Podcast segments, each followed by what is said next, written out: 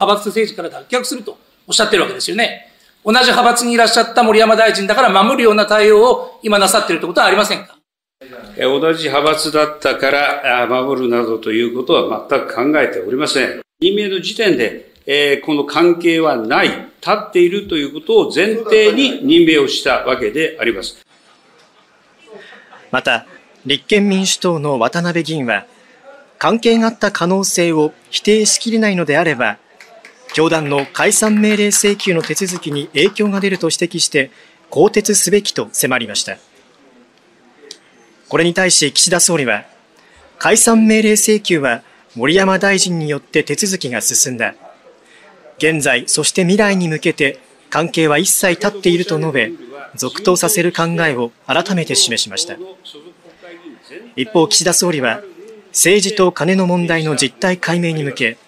自民党のすべての国会議員に行ったアンケートについて、来週早々にも取りまとめ、結果を明らかにする考えを示しました。9日、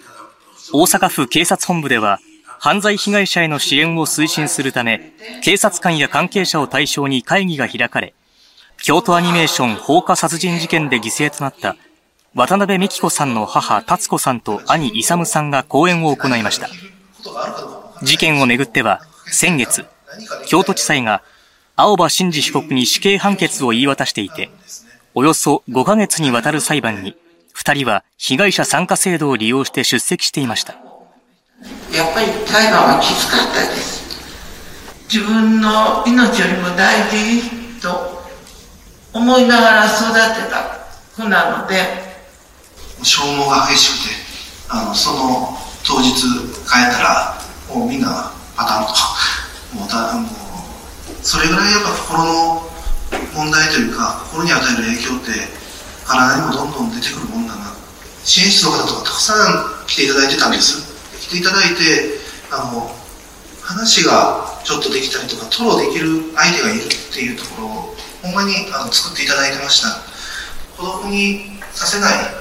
あの環境づくりやったりとか、あの地域づくりみたいなものがないと、やっぱり苦しむ方っていうのは救えない方かな。自身の経験からそれぞれの遺族に応じた継続的な支援が必要だと訴えました。一方、死刑判決を受けた青葉被告本人が今月7日付で控訴したことが分かりました。すでに弁護人が控訴していましたが、青葉被告本人も判決に不服の意思を示したことになります。До сих пор шумели, кричали, а надо добиться стратегического поражения России, поражение на поле боя. Ну, теперь, видимо, осознание приходит, что это не просто сделать, если вообще возможно. このインタビューはアメリカの保守系ジャーナリストタッカー・カールソン氏が行ったものでプーチン氏が西側諸国のメディア関係者のインタビューを受けるのはウクライナへの侵攻開始後初めてです プーチン氏は武器供与を続けるアメリカを批判した上でもし本当に戦いを止めたいのであれば武器の供与を止めろ。そうすれば数週間で戦争は終わるだろうなどと主張しました。さらに、ロシアは自国の利益のために戦うが、ポーランドやラトビアや他の地域に興味はないと述べ、ウクライナでの戦争を他の国に拡大する意思はないと述べました。一方、ロシアメディアはこのインタビューで、プーチン大統領が NATO 北大西洋条約機構への加盟を断られた経緯など、自らの主張を語っている部分を大々的に報じています。ペスコフ大統領報道官は8日、これが期待されるインタビューであることは明らかだ。